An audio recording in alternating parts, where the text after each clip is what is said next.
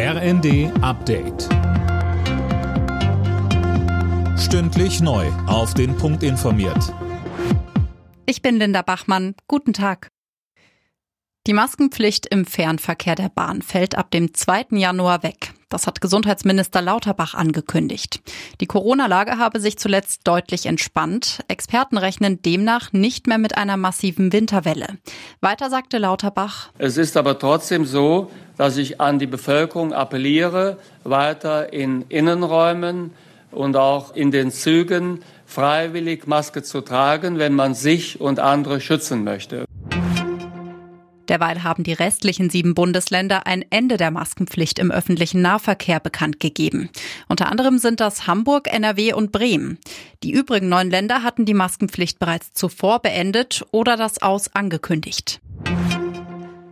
Prominente Unterstützung für die Besetzer im Braunkohledorf Lützerath. Die schwedische Klimaaktivistin Greta Thunberg ist am Nachmittag angekommen.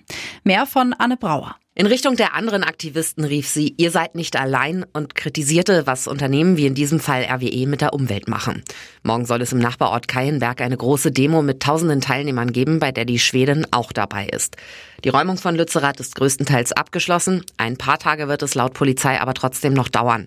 Aktivisten haben sich in unterirdischen Gängen verschanzt oder sitzen noch in Bäumen. Im schwer umkämpften Osten der Ukraine kann Russland offenbar einen Erfolg verbuchen. Das erste Mal seit Monaten. Nach eigenen Angaben haben die russischen Streitkräfte die Stadt Soledar übernommen. Der Sieg sei wichtig für weitere Offensivoperationen in der Region Donetsk. Deutschland startet heute in die Handball-WM. Um 18 Uhr ist Anwurf zum ersten Gruppenspiel gegen Asienmeister Katar. Übermorgen heißt der nächste Gegner dann Serbien. Die Osteuropäer treffen heute Abend zuerst auf das vierte Team in der Gruppe E, Algerien. Alle Nachrichten auf rnd.de